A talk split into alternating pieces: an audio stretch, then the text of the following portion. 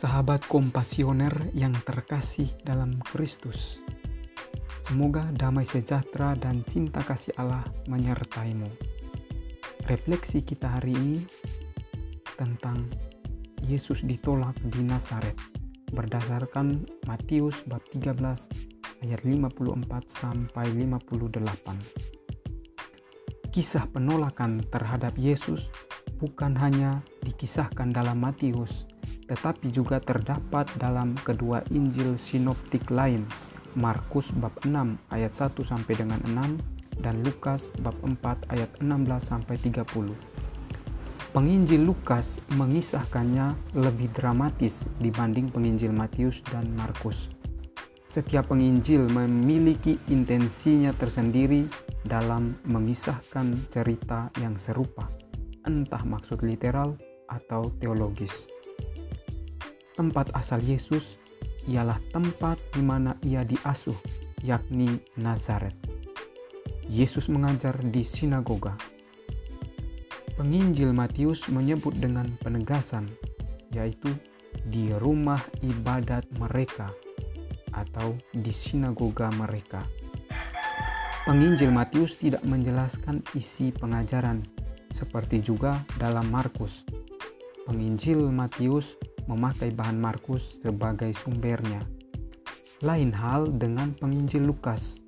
Penginjil Lukas memberikan isi pengajaran Yesus Yesus membacakan kitab suci dan menjelaskannya atau mengomentarinya atau lebih tepat mengajar.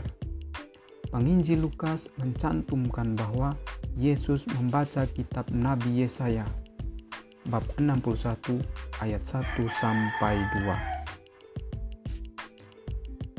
Terdapat dua hal yang membuat pendengar Yesus di dalam sinagoga takjub yaitu hikmat atau kebijaksanaan dalam mengajar, serta kuasa membuat tanda ajaib atau mujizat.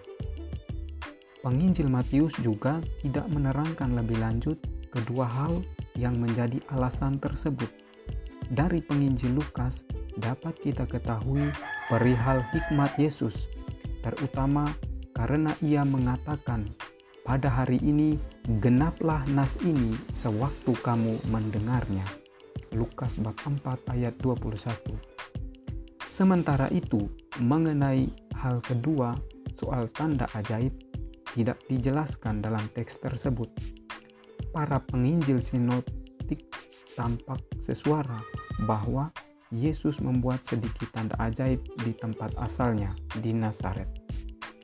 Perihal perbuatan tanda ajaib Yesus telah menjadi bahan pembicaraan umum karena telah tersiar dan terdengar di berbagai daerah.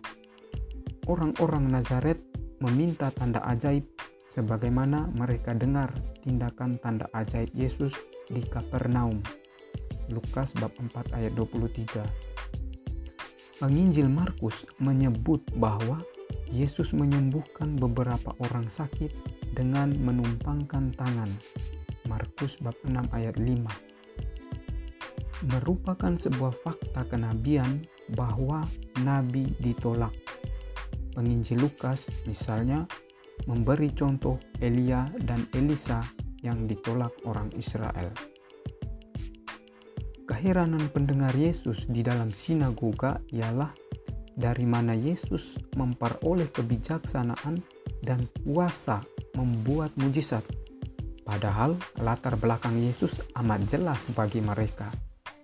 Orang tua dan sanak saudara Yesus adalah warga Nazaret yang sehari-harinya dikenal masyarakat. Dalam kisah Matius, pendengar kecewa karena hal tersebut, lalu menolak Yesus. Penginjil Markus malah menyebutkan bahwa Yesus yang heran atas ketidakpercayaan pendengar. Markus bab 6 ayat 6a. Sedangkan penginjil Lukas menyebutkan bahwa para pendengar marah dan berupaya mendorong Yesus ke tebing gunung tempat kota itu berada. Bab 4 ayat 29. Penginjil Matius menutup kisah dengan menyebutkan alasan mengapa tidak banyak tanda ajaib yang dibuat Yesus di situ, yaitu karena ketidakpercayaan. Sahabat kompasioner yang terkasih, Anda tentu mengetahui dan mengenal Yesus. Pengenalan Anda tentu menuntut sikap Anda juga terhadap Yesus. Apakah Anda menerima atau menolak Yesus? Apa yang membuat Anda bersikap atau menanggapi Yesus Orang-orang Nazaret kecewa karena mereka tahu betul asal-usul Yesus secara manusiawi. Ayah Yesus, ibu Yesus, saudara-saudari Yesus, serta hal-hal lainnya. Apakah Yesus itu hanya sebatas itu? Pada saat yang sama juga mereka kecewa bahkan marah karena pengidentifikasian Yesus sebagai putra Allah yang tersirat dari sapaannya kepada Allah sebagai Bapa. Di zaman ini, hari ini dan di sini, seperti apa pengenalan Anda terhadap Yesus? Pengenalan Anda menuntut suatu sikap terhadap Yesus. Yesus adalah Mesias, Putra Allah yang hidup. Yesus, Allah manusia yang hidup di tengah-tengah kita.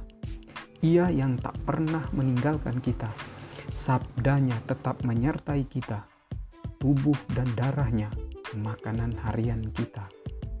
Roh penghibur, sebagaimana dijanjikan Yesus sendiri, menuntun dan mengajar kita tentang Allah.